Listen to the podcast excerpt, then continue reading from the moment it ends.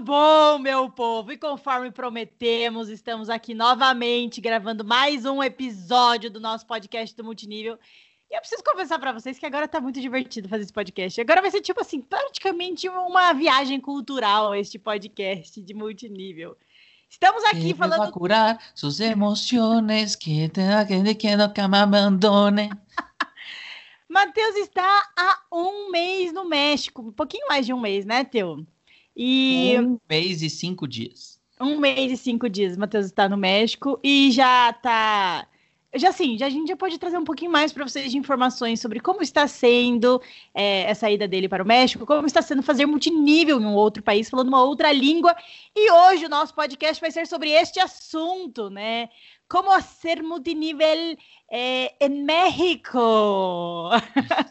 É isso aí. O país dos nachos, dos tacos e da guacamole, meu povo. Eu dediquei meus últimos sete anos aprendendo tudo que é possível sobre marketing multinível. E há quatro anos me dedico em tempo integral a me profissionalizar nessa que é considerada a mais desacreditada das profissões. A pergunta que mais ouço é: mas por que multinível?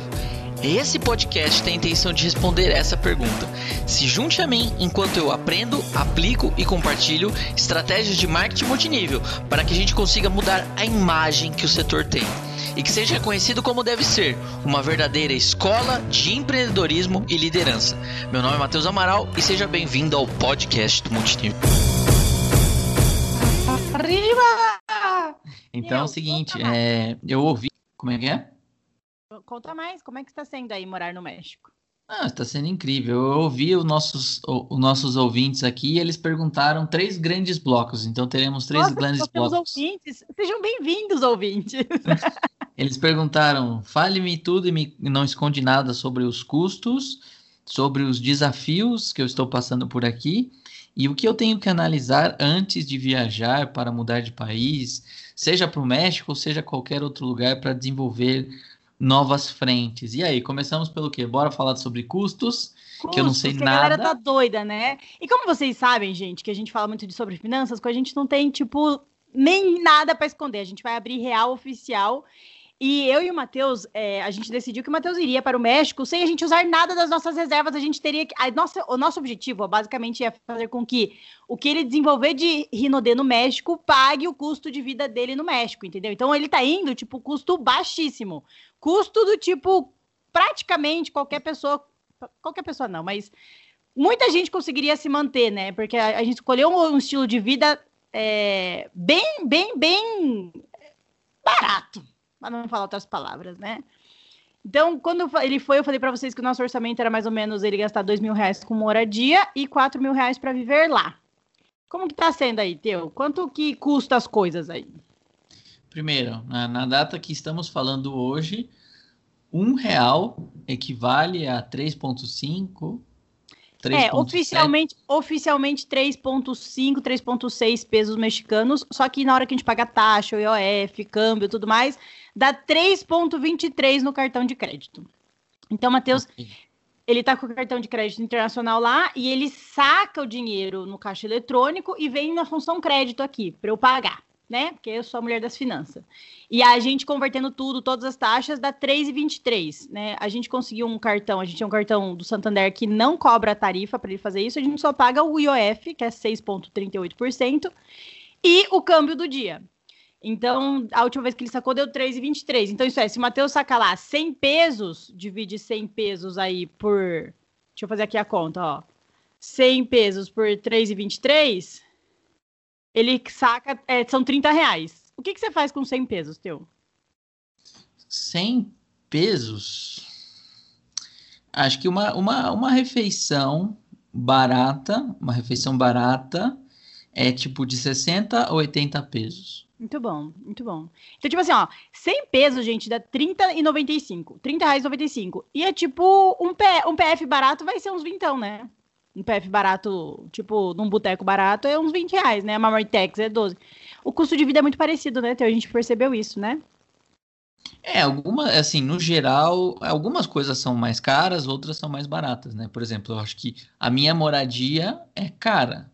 Porque uhum. sim, estou numa capital. É como se fosse morar São em Paulo. São Paulo. Estou morando na cidade do México. Então a gente optou, por enquanto, por, pela, pelo Airbnb. E aí o que eu tenho feito é, ao invés de eu alugar um, uma casa inteira, um apartamento inteiro, eu tenho alugado um quarto. Né? Então geralmente é um quarto com, com banho compartido. Então que geralmente eu divido o banheiro com alguém. Né? Então tem o meu quarto só meu, tem um banheiro que eu divido e aí, quanto estamos pagando, mais ou menos, de? A sua primeira quanto? casa foi 1.580.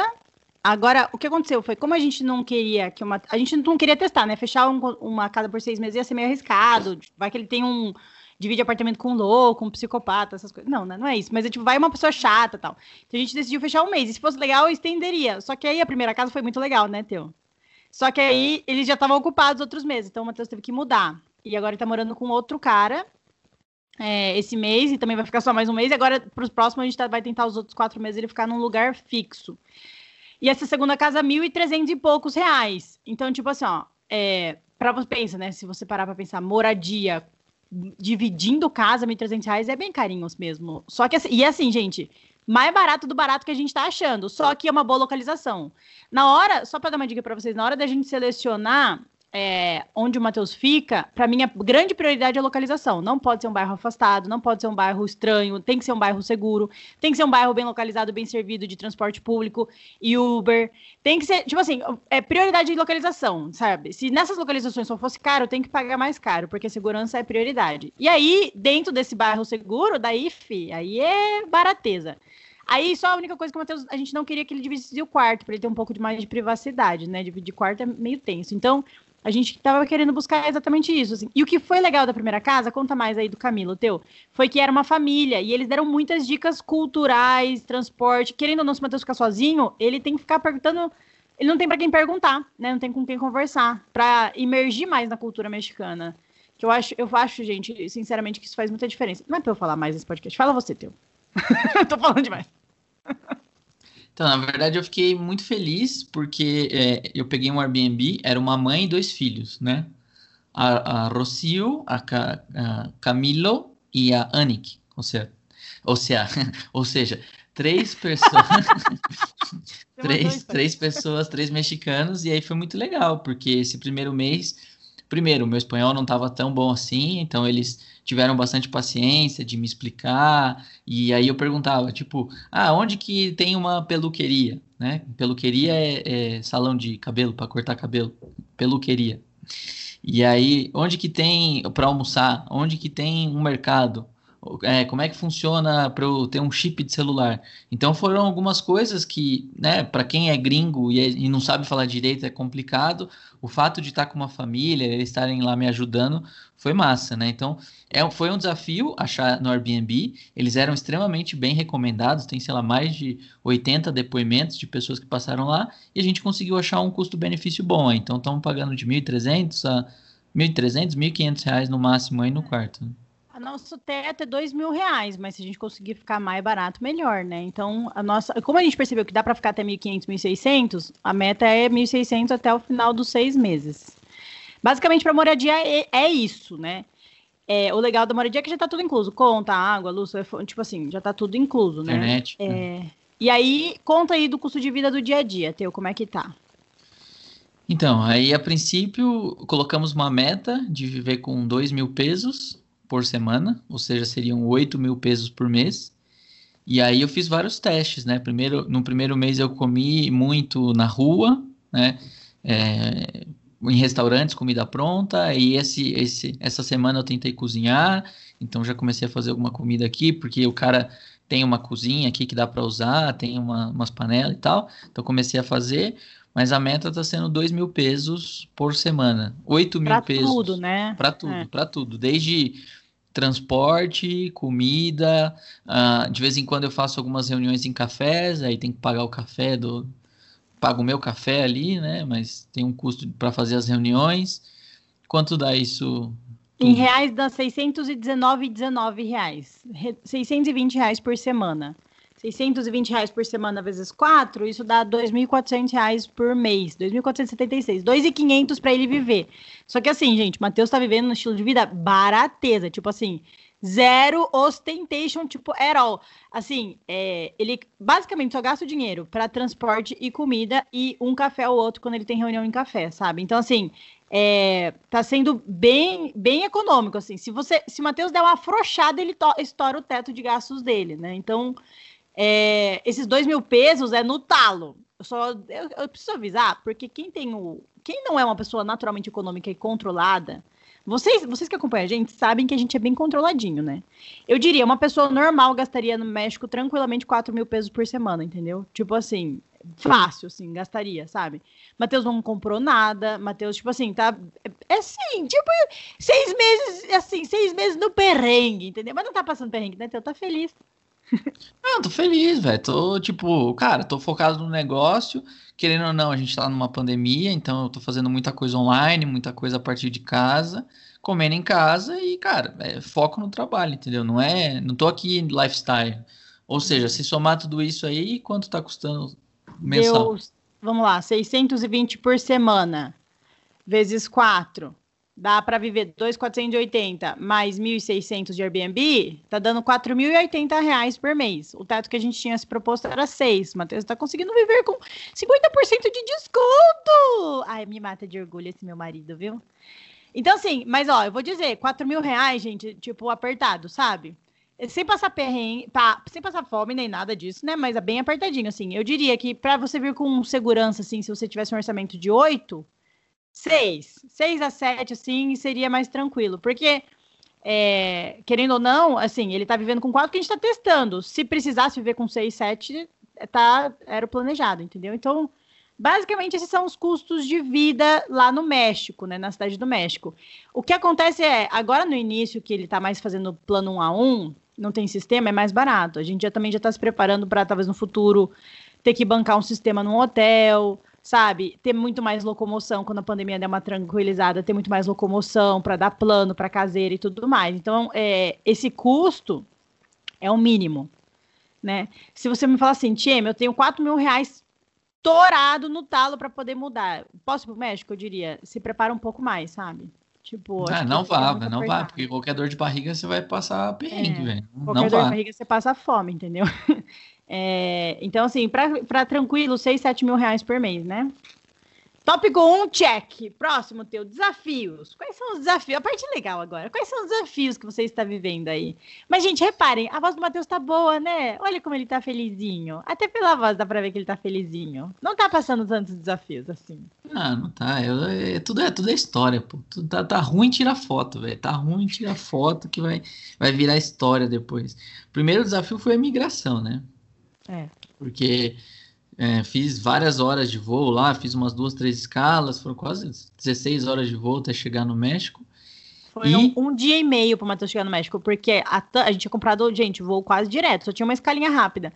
E com a pandemia, a mudou várias vezes a escala dele, botou mais duas escalas com 12 horas de espera, um caos, assim, do voo de, durante a pandemia. E aí cheguei na imigração lá, beleza, de repente caiu lá 300 pessoas no, no, no, na imigração lá e tinha, sei lá, dois, três mexicanos, né?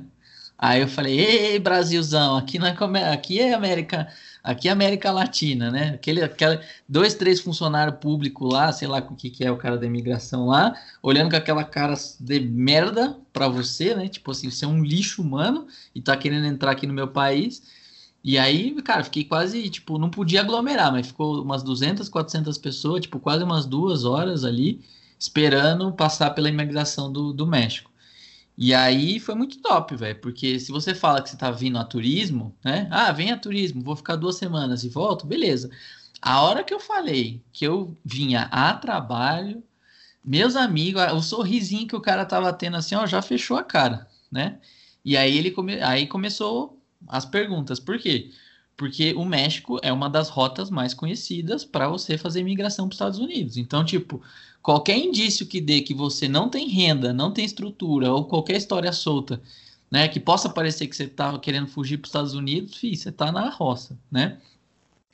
E aí o que aconteceu? Tipo, graças a Deus, minha esposa é vivida internacionalmente e ela teve uma sacada, ela falou assim, ó, a gente precisa provar para a imigração mexicana que você vai receber em reais. Então você não está vindo trabalhar para uma empresa mexicana, você não está buscando emprego, você trabalha para uma empresa brasileira que está te pagando em reais e você vai trazer reais é, para o México. E aí, graças a Deus, conseguimos uma declaração da nossa empresa dizendo que uh, somos consultores dessa empresa do grupo Rinode e que a Rinode, via Brasil, né, Rinode Brasil, está pagando os nossos bônus mensais e com isso a gente vai se manter. É. Né? E ainda assim, com essa história, o cara começou a, a procurar pelo em ovo. Então, começou a olhar, olhar o, o, o, meu voo, os dados do meu voo, Aí eu tinha só um mês reservado de Airbnb, porque eu não queria ficar seis meses no mesmo lugar. Daí o cara já reclamou, falou, cara, como assim você não tem lugar para ficar? Daí eu falei, não, depois eu vou encontrar um outro lugar. Não, eu preciso de seis meses de reserva. Eu quero ver você seis meses com reserva de hotel e hospedagem, tudo certo, e declaração. E ainda assim, tipo, ainda encanou. Fiquei uns 10 minutos conversando com ele lá, nervoso, não sabia falar espanhol direito, gaguejando.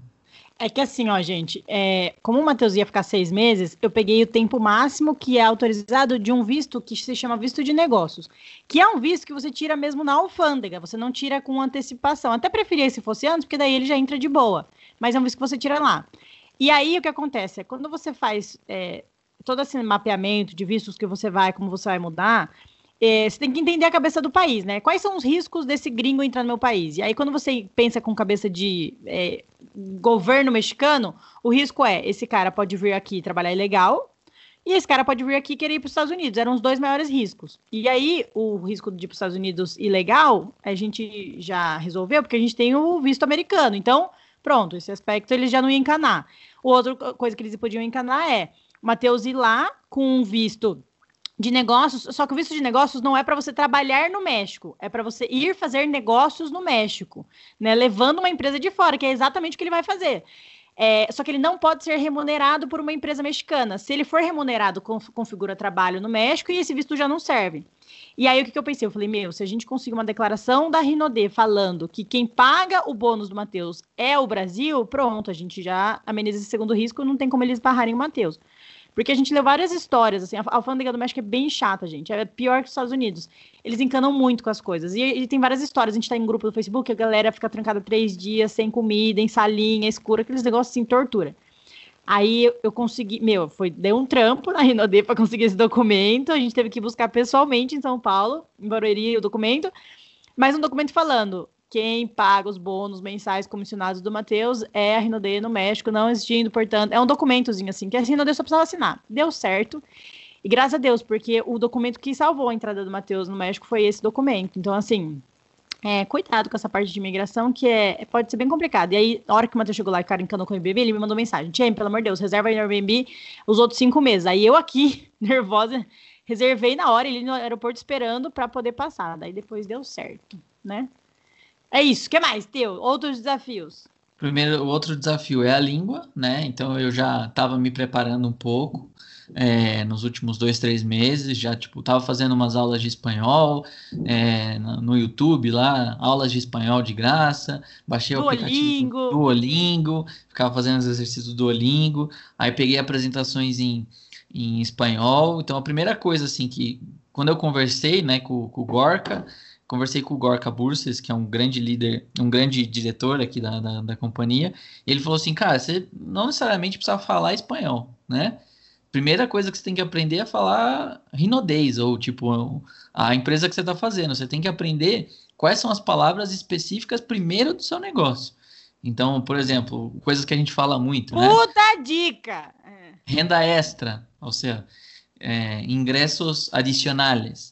Ou, por exemplo, ah, me aposentar jovem, é, jubilar-me jovem.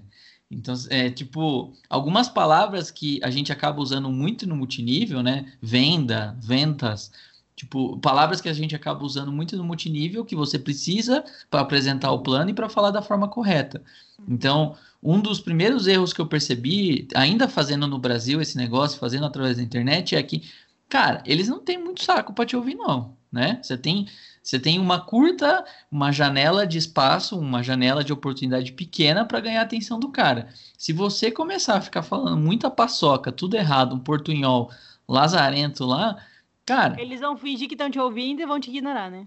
Eles vão fingir que estão ouvindo, que estão entendendo tudo, e depois eles viram as costas para você, entendeu? Então, o primeiro desafio é aprenda a falar a linguagem do multinível na língua que você está falando, no caso espanhol. Né? E aí o segundo problema foi, cara, eu não sabia falar espanhol direito, e aí o foda é você se virar. Como é que você é, pergunta como é que funciona o celular, uh, os pacotes de celular, e o cara vai falando para você, você já tem que entender, entendeu? Como é que funciona o ônibus, como é que funciona o metrô, como é que funciona até a coisa simples, como fazer o pedido no restaurante, aí você tem aquele cardápio com um monte de comida que você não entende nada. E aí você não sabe nem o nome das, das comidas que você quer comer e nem da comida dele, sabe? Aí são vários desafios que a língua, cara, é, é difícil, velho. O primeiro mês foi muito frustrante, assim, de, cara, eu gastava muita energia para tentar entender tudo, sabe? É, o que eu vejo assim, é, quando você vai turistar, né? Conta isso aí que você falou, Teu. Quando você vai turistar em outro país, as pessoas têm paciência, porque elas estão acostumadas a lidar com turismo. Agora, quando você vai fazer negócios, você está falando com pessoas que não trabalham com turismo e não têm obrigação nenhuma de te ouvir. Né? Ou, tipo assim, o cara que atende a agência de turista, ele tem a obrigação de ter paciência com o turista, porque o turista é cliente, tá trazendo dinheiro para ele. Não, Agora, você. A, a nossa viagem de Cancún, a nossa viagem de Cancún, cara, tudo pago, restaurante internacional, os caras estão acostumados com gringo, entendeu? Tá ali, estão ali pra, pra, pra te lamber, filho, porque você Exato. tá pagando cara você vai como cliente. Agora, indo fazer multinível, você não vai mais como cliente, você vai como vendedor. Gente, imagina você oferecendo Rinodê em inglês pros brasileiros. Brasileiro ia mandar ser a merda, entendeu? Tipo, porra, não enche o saco, não tem paciência. Então, tipo assim, mostrar o plano já é desafiador porque é um processo de venda e fechamento. Então, imagina você vender em outra língua e a pessoa não tem paciência de te entender. Então, assim, é, o espanhol, quando você faz negócios, é, tem que estar tá impecável, entendeu? E assim, eu tô muito orgulhosa do meu marido, porque, gente, quando ele foi, eu falava espanhol, tipo, muito melhor que o do Matheus. E essa semana eu fui fazer um fechamento para ele, eu falei, vixe, ah, é, ah, gaguejei de espanhol. E o Matheus já tá deitando, assim, tô muito orgulhosa, porque ele tá estudando, começou a fazer aula essa semana, né? É, então tô fazendo aula, tô lendo livro em espanhol e, e fora a imersão aqui, né? Que livro que você tá lendo em espanhol? Ah, chama? Gente, tá lendo livro de filosofia. Dá uma olhada nessa pessoa. Para dar uma olhada nessa pessoa nerd. Mais Platão e menos Prozac. Ou seja, um livro sobre filosofia em espanhol.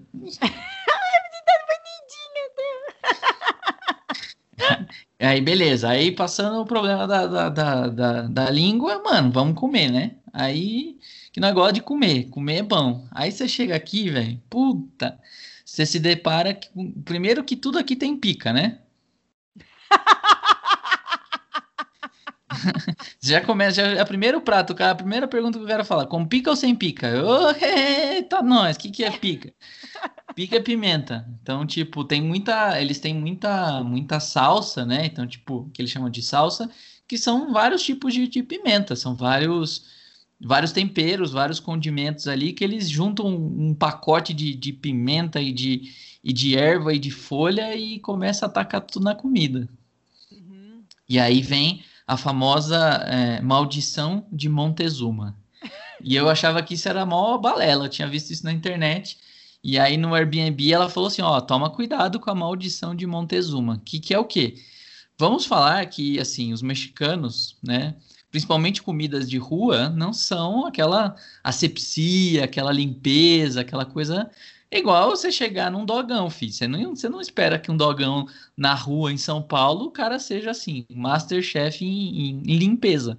Então, vários, principalmente europeus, né? Principalmente russos, principalmente uh, europeus no geral, eles têm essa maldição de Montezuma. O que, que é Montezuma? Montezuma era um rei lá, não sei, era tipo um, um chefe do, do, do. Como é que chama o povo lá do, do México? Esqueci Maia. agora. O povo Maia, povo Inca lá. E aí o que acontece? Vieram os espanhóis para cá, né? Os espanhóis não foram tão firmeza igual os portugueses aqui no Brasil. Os espanhóis desceram o sarrafo no, nos caras, meteram bala. Foi uma guerra ali da, do descobrimento. E uh, Montezuma lançou uma maldição para todos os, os, os, imigrantes, né, para todos os europeus, quem vinha para o país deles, que se os caras chegassem aqui, os caras iam passar mal com a comida. Véio. E isso é, é de fato. Eu vivi algum um, um, dois dias de rei aqui, comendo a comida mexicana, muito muito tempero e, e passei mal do, do estômago, viu? Do... Ficou uns quatro dias ruim, né, Teu? Fiquei uns quatro dias ruim, velho. Mas tem, tem gente que fica pior, velho. E ela, nesse Airbnb, como eles recebem muito, muito gringo, falou: ah, brasileiro ainda nem, nem passa tanto. Agora, se o cara for europeu, ele não tá acostumado com a nossa comida, não tem, tipo, sei lá, no estômago as, as coisas, os anticorpos e, e, etc. E o cara pode passar mal, velho. Então tem que tomar muito cuidado. Alguns cuidados que eu tô tomando, eu não tomo suco deles, então, tipo assim, eles oferecem muito suco de graça, tipo, ah, suco de, de tamarindo aí, o suco do Chaves, né? Tem suco de tamarindo, suco de. Como é que é? Água de. Água de. Água, uma água com pepino, eles têm umas águas diferentes aqui. E eu sempre, eu nunca tomo essas águas, eu sempre tento tomar água envasada. Então, tipo, ou de coca, um refrigerante, ou tipo um suco que venha, tipo, suco fechado. Industrializado, é. Industrializado. E a, e a água também eu só tava, não tava tomando da pia, nada, né? Eu tava comprando a água e tomando um galão de água. Muito bom, muito bom. Mas isso é sério? Você achava que você que tinha inventado essa maldição de Montezuma que você falou? Não, é, é as pessoas falam isso mesmo? Não, é real, é oficial, tipo, é uma parada conhecida, assim, né? E aí. não, e aí nos primeiros, as primeiras duas semanas, assim, eu já tava passando mal, porque eu já não aguentava mais comer o tempero dele, sabe? É, tem muito. Mano, é muito forte, tipo, é realmente muito forte, assim. Mas eu já comecei a, a sair. Então, hoje eu consigo saber, por exemplo, eu vou lá, peço uma carne, eu peço com arroz, com frijoles, arroz e feijão né? Então, tipo, eu, eu pego, tento sair e tento chegar numa comida mais brasileira. Eles têm muita coisa parecida com a nossa, tem que saber fugir da, do, dos pratos e dos temperos, né? E aqui tudo, tudo é, é, maíz, né? Tudo é milho. Eles botam milho em tudo. É, é tortilha de milho, que é como se fosse uma rap lá, tem aquela rap, né? Tem tipo. Isso. Tipo, é o que envolve o burrito tudo que envolve, é, tem burrito, não, tudo, tudo que você quiser. Tipo, eles... Se você pegar, o burrito é tortilha mole, o tacos é tortilha dura, o, o nachos é tortilha dura, tipo assim, tudo é tortilha mesmo nas comidas mexicanas. Tudo é tortilha, então, tipo, eles comem muito hum, isso, falando assim. em burritos, delícia. Hum, acho que eu pedi um hoje. Você comeu burrito aí? Eu não lembro de você falar que comeu burrito aí. Não comi. Não, tipo, não comi. Burrito, é burrito. É engraçado, não. né? Que quando a gente come comida de, de outros países, quando você chega no país, nunca tem a comida. Gente, a gente foi pro Japão comer o sushi uma vez só. Entendeu? Tipo assim, não tem sushi no Japão? Você acha que vai. A gente come mais voltar? burrito que os mexicanos. É, gente come mais burrito que os mexicanos. É muito engraçado que você vai pros lugares e não acha a comida do povo. E... Um, um outro desafio que tá sendo é, sim, estamos numa pandemia, Covid, né? Sim. E aí, Brasil liderando o número de mortes, 4 mil mortes por dia. Por e depois, dia. aí depois vem Estados Unidos e o México é o terceiro. Então, assim, se o México, o México tá ruim, pô, mas o Brasil tá pior. Então, são dois grandes países que, cara, tem uma população gigantesca, estão tendo vários problemas com vacina também, não estão conseguindo vacinar todo mundo. A minha visão aqui dos mexicanos é que eles acham na minha cabeça que já passou a segunda onda para eles, né? Tipo, eles acham que para a gente já foi, mas eu acho que não tá tão bem assim. O feeling deles sobre o Covid é, é mais otimista do que a realidade, né? E o Brasil, a gente está pessimista, mas de fato tá, tá ruim mesmo, né? Então, é um cuidado que eu tô tomando, Mas quantas óbvio. pessoas estão morrendo aí por dia, você sabe? Ah, não sei, mas acho que talvez uma metade, assim. Tipo, eu tô chutando, tá? Mas talvez umas mil, mil e quinhentas, acho. Duas mil. É, pensando numa população que é metade do Brasil, tá tipo meio igual, talvez, né? É, não, mas é tipo, é, é não são dados oficiais, tô falando aqui do... Do, do, do achismo. Do é. Depois você pode buscar aí também para ver como é que tá. Mas assim, eu tô tomando alguns cuidados, por exemplo...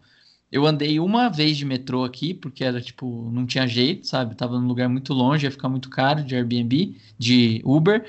Mas eu tô tentando evitar, né? Transporte público, tô fazendo tudo a pé, as coisas. Tô usando cobre-bocas, né? Que é a, a máscara. E, e tô fazendo poucas reuniões presenciais. Então eu tento fazer o máximo possível reuniões online. E aí, só quando o cara já tá quase no fim, assim, já tá querendo pegar o combo, aí eu é, às vezes marco uma reunião presencial num café e tal, mas sempre tomando muito cuidado para não, não dar bobeira, né? Ó, o México teve. Ontem morreram 874 pessoas. A média é. dos últimos sete dias foi de 452 por dia. É, então tá. Bem, é, é, tá. Um quarto do. Um pouco menos de um quarto do Brasil. Tá melhor, tá. né? Tá melhor, tá melhor, tá melhor. Enfim, as pessoas já estão sendo vacinadas aqui e, e, tá rolando. Mas tem alguns problemas parecidos com o Brasil, né? que mais? Vamos falar dos sismos. O que são sismos? Terremoto. ah, Gente, tem terremoto no México. Não, é melhor, Matheus. Você ontem teve terremoto, mas eu nem senti nada. De fato, assim, é, as pessoas têm medo de terremoto, mas eu, eu queria, vou ser sincero com você, eu gostaria de Óbvio presenciar. Eu quero morrer, né? Tipo, eu não quero morrer, mas eu quero viver. É, gostaria de viver. É, e foi muito engraçado, porque no, ó, outra coisa boa de estar morando com mexicanos.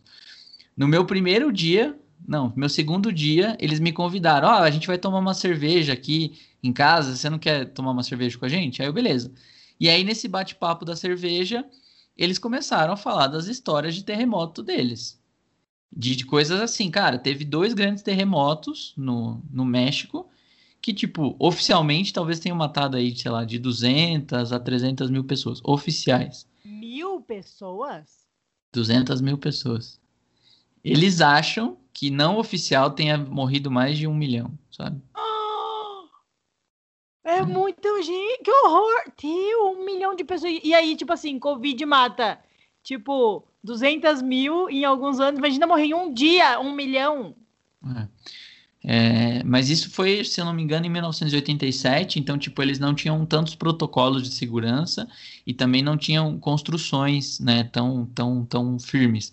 Hoje eles têm uma arquitetura é, bem diferenciada, eu falo isso porque o cara do Airbnb também era, é, tá formando em arquitetura e ele me explicou é, como é que é a diferença das construções, por exemplo, do Brasil para do México, né? Eles têm vários sistemas antissísmicos que é para realmente aguentar, né? Se acontecesse, por exemplo, aqui eles a partir de, ah, agora eu não vou lembrar, não sei se é 5 ou 6 na escala Richter, ele já, ele já tem um alarme. Então, existe um alarme dentro da, da cidade do México, aqui em outras cidades também, onde começa a, a tocar uma música, né? Fica, tem um, um alarme assim, sismo, sismo, sismo, tipo, um, um, um, e aí começa a avisar a galera e você tem 30 segundos a partir do momento que aciona esse alarme que você precisa se você tiver até 30 segundos do chão ir para o chão, né? Tipo, se você está num prédio, você tem que descer as escadas, ou se você não conseguir chegar até 30 segundos no chão, você precisa subir o máximo possível. Você, ou você sobe ou você desce, mas você tem que se posicionar em até 30 segundos. Por quê? Porque o México ele tem alarmes, é, é tipo, é, alarmes não, é como se fossem dispositivos onde ele consegue saber com um, uma pouca antecedência quando que vai acontecer. Então tem alarmes no, no país todo e aí esses alarmes são acionados e eles fazem um, um alarme sonoro para todos os lugares avisando com 30 segundos, um minuto no máximo de antecedência. Meu, mas teu, e tipo, daí tem uma mochilinha, né? Que aí que, que, você tem que. Tipo, é meio assustador, né, gente? Você fica, ele fica falando, tipo assim, você fala, puta merda, meu, imagina. Aí você pega a mochila. Você, tem 30 segundos. E quem mora, tipo assim, os caras que trabalham em prédio grande, que não dá nem pra subir nem pra descer? Ah, eles falam que, tipo assim, tem alguns lugares. Aí o cara tem que. Ah, cara. Assim, o ideal, o ideal é você vazar, né? Se você não vazar, tipo, talvez existem alguns lugares, por exemplo, no banheiro eu já vi algumas coisas assim no banheiro, embaixo da porta, onde você tem algumas estruturas é, é, indicadas, onde você tem mais, é, mais estrutura, mas eu já vi alguns vídeos, né? Por exemplo, foi lá, aconteceu um terremoto. Aí as pessoas, tipo, desceram. E aí, o que acontece? É, cê, é, às vezes, acabou o terremoto assim, tipo, um, dois minutos, as pessoas, ah, beleza, acabou, vou, vou voltar para casa. E aí, no, nessa volta para casa, ou tipo assim, putz, esqueci meu celular, ou putz, esqueci alguma coisa, vou voltar para pegar. Nessa, tipo, a estrutura do, do, do, prédio já tá meio lesada, e, tipo, do nada, mesmo tá sem sem tá é, vibrando, Tremendo. cai.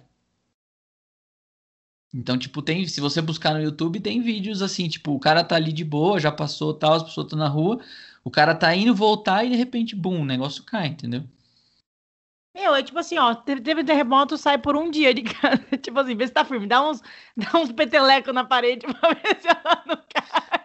Não, você tem que, velho, se realmente teve, você não pode voltar para casa até as pessoas irem lá e os bombeiros e verem como é que tá a estrutura e analisar, entendeu? Para ver se Mas tá realmente. Também depende do nível de, do terremoto, né? Tipo, não é todo terremoto que vai ser assim, né?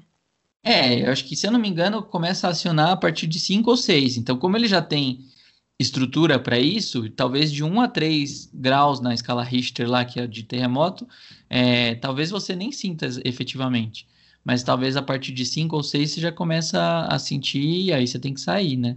E aí foi engraçado, porque eu fiquei com medão, né? E aí os caras falaram, mano, você tem que fazer sua mochilinha de ataque. E daí eu deixei minha mochilinha lá, tinha roupa, tinha sapato, tinha meus documentos, tava tudo na mochila. E aí eu falava, ah, isso nunca vai acontecer comigo, né, velho? Isso aí acontece só com os outros tal. Aí acho que eu tava já numa, na terceira semana assim, de repente eu ouço um alarme, daí eu achei que era um alarme de casa, um alarme de, sei lá, nem, nem prestei atenção. falei, é, nossa, alguém disparou o alarme do carro aí. E aí, de repente, eu só vejo o Camilo batendo na minha porta, assim, pô, pô, pô, pô, pô. Tipo, era umas onze e meia da, da noite. Sismo, sismo, sismo. Eu falei, caralho, agora, agora.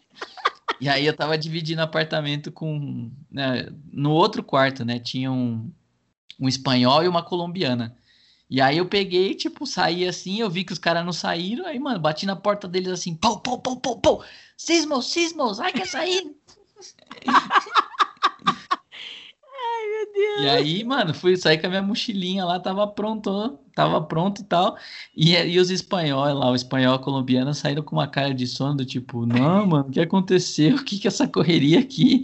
Ela achou, sei lá, ela achou que alguém tava tentando vender alguma coisa, sei lá que emprego. Teu, mas aí, você, aí a hora que você saiu de casa, você não sentiu tre o tremor? Na verdade, foi longe esse tremor, né? Foi longe, então acabei não, não, não, não senti assim. Mas eu já baixei um aplicativo que, que fica aqui no jeito. Se acontecer alguma coisa, ele começa a apitar também. E tô ligado, velho. E agora qualquer, mano, qualquer sirene, às vezes tem uma sirene, às vezes da polícia, sirene de qualquer coisa, assim, eu já fico. Será, mano? É, é foda. Muito bom. Ai, meu, quero viver um terremoto também. e fala. E... Me espera, tô chegando. Ah, eles contando as histórias assim, que às vezes, tipo, é, alguém que já passou, tipo, da piscina, a piscina assim começar a mover a água, sabe? Tipo aquela piscina do. Tipo, que fica no cruzeiro. Que tipo quando você vai cruzeiro, no cruzeiro, poderia falar de navio. É, meu, aquela piscina que fica jogando água pra lá e pra cá acontece com a piscina normal, velho. Nossa, que da hora, meu. Deve ser legal. E aí, tipo, vou falar umas curiosidades rápidas e depois a gente já fala sobre, sobre os, a liderança, né? Mas, por exemplo, algumas curiosidades. É, eles não pagam autoescola. É, tipo, não existe autoescola aqui. Você gente. paga e você está pronto para dirigir. Você paga e dirige. Imagina o quão boas as pessoas são de direção no México, né? Como que é, Teu? Part... É, se eu não me engano, a partir dos 15 anos de idade você já pode dirigir. Mas criança. Aí, é, aí só pagar. Aí o cara tava contando aqui que ele comprou uma moto e ele não sabia dirigir. Daí ele pagou a moto, tipo, pagou a licença da moto e daí ele, tipo, e agora? Como é que eu volto para casa com essa moto? Aí o dono, o vendedor falou assim, cara, você não sabe, ah, assim que anda na moto, aqui acelera, aqui para, aqui freia, aqui não sei o quê. E o cara e já saiu andando. já saiu andando, velho. Meu, a chance de dar merda. Como que é? Meu, depois tem que pesquisar acidente de moto. Deve ser muito mais frequente aí. É, segundo, segundo, assim, o mexicano é, é um bom, é um bom, é um irmãozinho do Brasil, sabe? Os caras são, os caras são bonzinhos de corrupção. Então, segundo conversando com eles aqui, é, a, a, a máfia, a máfia da autoescola estava tão descarada, entendeu? Entendi. Que tipo assim, você vai lá, beleza, você paga, os caras falsificavam tudo, falsificavam suas aulas, as aulas práticas e não sei o que, tipo, sabe? Era tão descarado que o governo falou assim, então beleza, então a gente vai tirar, entendeu? Entendi. Porque- Tipo assim, todo mundo já tava pagando sem ter que fazer aula de qualquer forma. Então, tipo assim, ah, pra que, que vai criar esse sistema corrupto aqui, quebra todo mundo e tira tudo e aí só paga direto e tal. Aí o governo É. pelo menos recebe o dinheiro. É, tipo, é, a corrupção era tão grande que eu falei, bom, faz direto aqui, paga a taxa, eu ganho. O cara, não sei se é verdade, né? Mas o cara aqui que mora comigo, ele falou, mano, se o cara for cego, velho, e tirar e pagar, ele, ele tem a carteira. Meu! Que loucura! Tipo, Então, viu, gente? Olha só, o Brasil é zoado, mas existem coisas zoadas em outros lugares do mundo também, gente. E, e aqui é bizarro, né? O, o, o, tráfego de, da cidade do México é bizarro. Ainda com a pandemia já tá bizarro, imagina no horário É, normal. É, é o, tra- o tráfego? É tráfego que fala? Tráfego.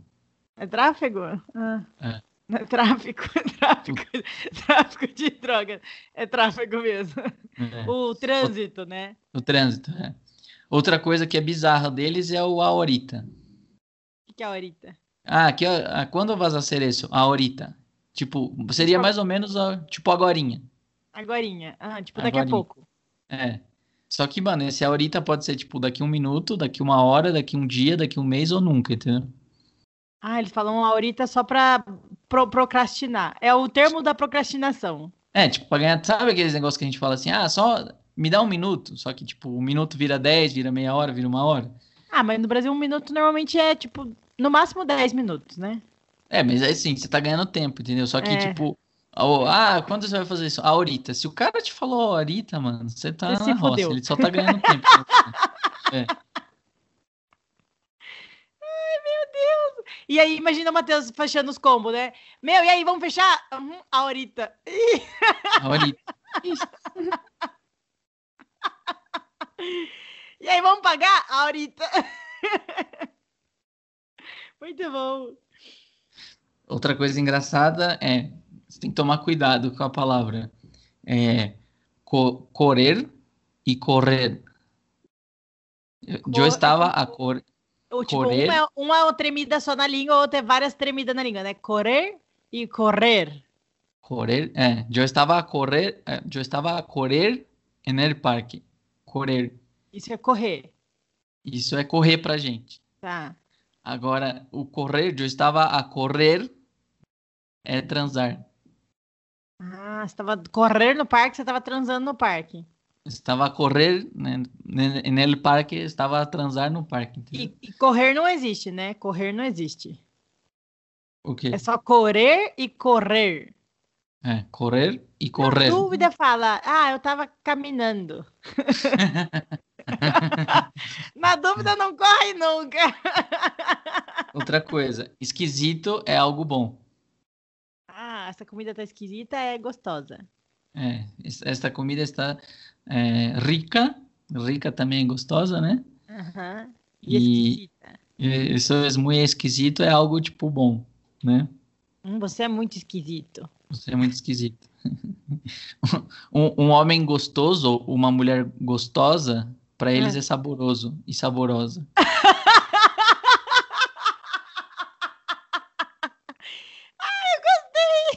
Muito saborosa. Você é muito saborosa.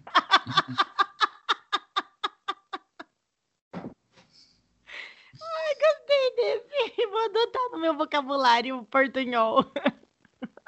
É. E esse aqui, te me estás a me molestar. Molestar parece meio que tá assediando, né? Para pra gente é assédio, para eles é só incomodando. Ah, tá me molestando, não me moleste.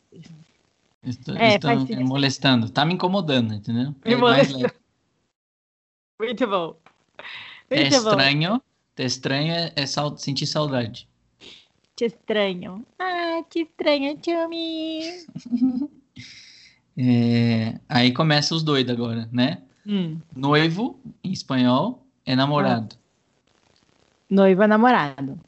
E namorado, É novio, Isso. né? Novio. novio, novio, novia, é namorado, namorada. Uhum. E comprometido, comprometida, é noivo e noiva. Aham. Que é tipo E aí? comprometido, tô comprometida. Tipo namorado, E- né? É.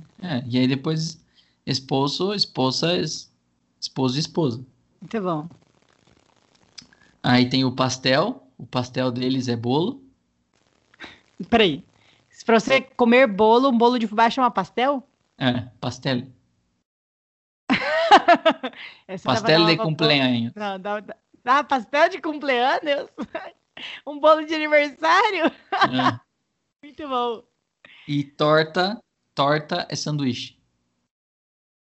Hum, torta, tipo, sandu... um hamburgão assim, é torta? Tipo, não, é... Geralmente, é, geralmente o sanduíche deles... É tipo o sanduíche pão de forma, assim. É com pão de forma, é. É. Não tem hamburgão assim? Ah, daí, tipo, daí eles, beleza, chamam de hambúrguer, mas tem muito lugar assim que tá assim, ah, é, increíbles tortas, tortas de Ramon. Ou seja, ah, sanduíche aí, de. Aí você acha que vai ser um. um, um, um aqueles, aquelas tortonas de frango gostosa com massa folhada? Não, aí chega um sanduba de peito de peru.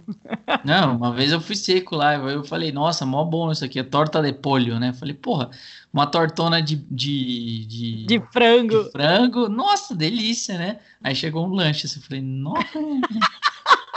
Errou! Se fodeu. é isso. Então, tipo, algumas curiosidades aí de, de coisas que você pode se ferrar, né? Muito bom. Muito bom, Teu. Ah, a gente pode contar uma. Conta uma que a gente. Quando a gente tava na Bolívia. Ah, quando eu e o Matheus a gente foi viajar, né? Que o Matheus. A gente, gente, quando a gente foi viajar, a gente fez um mochilão em 2012, não tinha celular. A gente foi viajar com. Meu, não tinha celular, a gente foi viajar com um guia físico, um livro. A gente fez um mochilão América Latina. E aí o Matheus uma vez entrou num, numa cabine lá, tipo, uma, tipo um, uma, um guichê assim de rodoviária, assim, que tinha umas, umas cartas tal, sei lá, uns presentes. Aí o Matheus virou assim: Ah, gostaria de ser uma ligação. Porque quando a gente tinha que ligar para nossas mães, a gente ligava tipo cada três, quatro dias, a gente ia em orelhão. E aí ele ia comprar, tipo, acho que o cartão, telefone, que falava, ah, quero uma, um cartão, né? É uma tarreta de fazer uma ligação. A mulher saiu dando uns tapas no Matheus. O Matheus saiu, tipo, expulso ao chute, dando um negócio ali. Meu, eu não tava. A mulher me deu uns tapas, não sei o que, só foi pedir pra ligar. Aí, não sei o que, que a gente foi falar, quem falou, meu, ligação é sexo. é tipo vou fazer uma, uma, uma, conexão com você, entendeu? Então, de uma ligação é tipo, vou fazer um sexo. E aí, sei lá, a mulher não sabia lidar com os gringos, né? A gente tava no interior da Bolívia, sei lá, eu. Porque quando você vai fazer uma ligação é o quê? Lhamada? Quero ser é. uma. Uma, uma chamada. É. Liga, ligação é sexo. Ah, imagina se eu falo para você, assim, me gostaria de ser uma ligação. Ela, não, então eu vou a correr.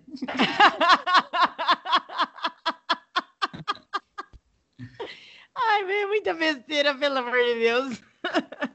Terceira pergunta, Tieme, conta para nós. O que, que eu tenho que analisar antes de fazer uma viagem no meu negócio? O que, que o que, que eu tenho que olhar para saber se eu mudo ou não mudo de país? Muito boa a pergunta. E o último tópico, então, do podcast é o que, que analisar antes de ir para o México. Primeira questão, é, que eu digo para vocês, gente, financeiro. Você tem que ter uma certa estabilidade financeira, você tem que ter educação financeira, você não pode estar precisando vender almoço para pagar janta, você tem que estar tá aí, tipo, pelo menos com um período provisionado, porque é, basicamente o Matheus foi ficar seis meses, mas a gente sabe que nesses seis meses o negócio pode não vingar, entendeu? Basicamente, nesses seis meses a gente ia decidir se ele vai continuar lá e eu mudo, não que a gente ache que vai dar certo e ele vai voltar. Não, era tipo, se ele vai continuar investindo tempo e energia no México.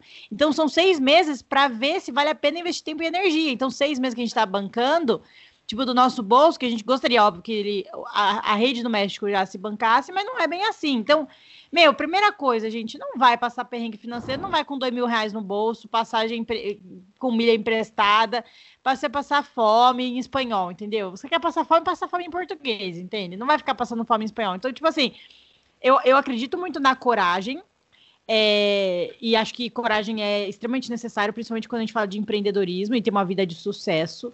Mas eu acho que existe coragem com inteligência, entendeu? Não é, seja burro. É, parece que um pouco a gente é, tá arriscando bastante, mas vocês sabem que, Matheus, a gente tem bastante educação financeira.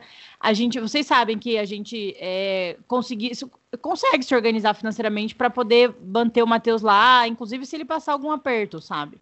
Então, assim, é, por favor, sabe? Não, não, não façam, ah, o Matheus foi, então eu tô indo. Tipo, educação financeira é o mínimo, entendeu? Grana para você se manter lá. E aí eu digo para vocês, pelo menos 7 mil reais que não, que assim, ah, meu, eu tenho uma rede que faz consistentemente no Brasil, meu bônus dá 10, 10 contos, tô indo para lá. Beleza.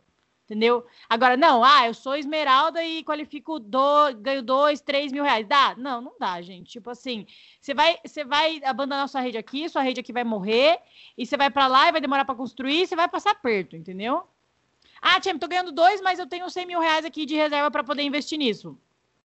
Maravilha, pode ir. Então, primeiro ponto, finanças. Segundo ponto, como é que tá a sua rede aqui? Como é que a sua rede aqui vai lidar com essa sua mudança, entendeu? Fala um pouquinho disso, teu. É, basicamente é. Os seus líderes dependem de você ou já estão líderes prontos? São pessoas que já sabem fazer o negócio de forma tranquila. Então, cara, a gente tem líderes com a gente, pô, mais de cinco anos, pessoas que sabem fazer, sabem mostrar o plano, querem crescer, estão motivadas. É, e de alguma forma a gente conseguiu adaptar isso tam também para fazer online. Então, por mais que eu tinha tenha uma equipe no Brasil, eu não estou dando tanto suporte para a equipe, mas eu dou suporte para os líderes à distância e participo de todos os eventos. Então, meio que eu tenho duas, duas agendas, né? A noite do Brasil e a noite do México. Então, são duas agendas, dois sistemas, né? Reuniões acontecendo ao mesmo tempo. Agora já tenho que sair, que eu já tenho um fechamento aqui do México. Então, o que acontece é, cara, você vai ter que trabalhar mais, você vai ter que se desdobrar mas você precisa contar com pessoas a, a, é, no Brasil que consigam te suportar, né? Que os seus bônus te suportem, que os seus líderes te suportem, né? Nesse desafio. Não dá para fazer tudo, porque alguns dos desafios é, cara, você sai, né? Você não tem um negócio sólido e o bagulho começa a ruir aqui e lá, né? Então é o desafio. Né? Exato. Um, acho que é mais isso, assim. Se sua rede aqui entender bem, você tiver finanças administrada, meu, simbora. Coragem, visão que vai dar bom, entendeu? Como diz o Flávio Augusto, visão, coragem e competência, né? Ter a visão do que você está fazendo e onde você quer chegar, coragem de agir e competência para dar conta do recado. Eu acho. Eu, eu, meu marido é um grande exemplo de valores do Flávio Augusto, de visão, coragem e competência. Então, admiro muito a coragem do Matheus de ter ido, admiro muito a nossa de conseguir ter, fazer isso com bom humor ainda e sem estresse. Não está muito sofrido, não. Para quem acha que a gente está sofrendo, Tá tudo bem, estamos bem. E logo mais estaremos gravando para vocês diretamente de Tulum, meu povo. Tulum, meu povo. Meta, meta de vida, rubilar-me em Tulum. Quero me aposentar. Ai, gente, fazer um podcast sentado lá naquele ninho daquele hotel maravilhoso de Tulum. A última curiosidade aqui no México, eles não parcelam, eles não usam tanto cartão de crédito. Sabe essa cultura do Brasil? trampo, né? É, então você sabe essa cultura do Brasil que ah, a gente passa em 10 vezes aí, depois não vai ver como é que paga, sabe? Tipo, Casas Bahia, não rola tanto aqui. Então, muito, as coisas do dia a dia mesmo, tipo tudo, assim, eles pagam com dinheiro. Eles só parcelam o cartão de crédito por coisas grandes, tipo é, eletroeletrônicos e tal. Então, assim, mas não, não é uma cultura, não é altamente disseminado isso. Tipo eles... Assim, se você for numas Casas Bahia aí, vai ter mais gente pagando até à vista do que parcelando, né? É, muitas, muitas empresas até dão cartão de crédito só de débito, assim, sabe? Tipo, de. Pagam cartão de crédito cartão... só de débito. cartão de é, débito. Cartão de débito. E pra você ver, né? Tipo assim, como até o nível de segurança é, é, menor do que o nosso. Por exemplo, às vezes tem alguns cartões de débito que é só passar. Tipo, não tem nem senha, ah, entendeu? Não tem senha? É. Socorro. É, é fi, aqui o Brasil é o, o país é, do. O Brasil é o país do roubo, né? Então a gente é bom de segurança. Gente, a curiosidade, vocês sabiam que o Brasil, a segurança bancária online de internet banking no Brasil é a mais segura do mundo? Tipo, porque a gente é bom dos roubos, entendeu? Então a gente é bom de segurança também. Temos os melhores ladrões do mundo. Temos os melhores ladrões do mundo e, consequentemente, temos os melhores seguranças do mundo. É isso. Gente, olha só, se você quiser saber mais alguma curiosidade sobre a ida do Matheus no México, a gente pode mais pra frente gravar outro episódio sobre o México, né? Mas vamos falar agora de outros assuntos, vamos falar sobre negócio e tudo mais. Esperem pela gente aí quinzenalmente, certo? Vamos postar aí de que dia? Toda. Que dia que a gente pôs? Toda sexta-feira, então vocês esperem. 15 dias vocês esperem o nosso podcast. Vamos organizar aí a agenda, vai dar tudo certo. Estamos muito felizes de voltar a gravar para vocês. Quiser nos escrever, escreve lá, amor, eu tenho plano 01 gmail.com, né? É isso, galera. Ó, siga o Matheus lá no Instagram, porque o Matheus ele está parado no Instagram, mas ele vai começar a postar a rotina dele de trabalho. Estou comprometendo ele publicamente. Postar a rotina dele de trabalho, como é que tá sendo fazer rinodelar, quais são os desafios, o que, que ele tá comendo, para vocês acompanharem e se divertirem aí um pouquinho com os nossos amigos ticanos. Ok? Então sigam lá, Matheus Amaral com Z no final. É Matheus Amaral no, no, Instagram. Preciso mudar esse nome, eu tô meio de saco cheio desse nome aí, tá muito então, complicado. Muda pra Matheus Amaral. Mas tudo bem, por enquanto é Matheus Amaral. Ok, gente? Então é isso, galera. Um grande beijo. Estamos aí com vocês no nosso episódio 28 sobre a, a ida do Matheus ao México. Um grande beijo no coração de todo mundo e até mais. Bora que eu preciso sair, tô fazendo um fechamento aqui. Beijo, tchau.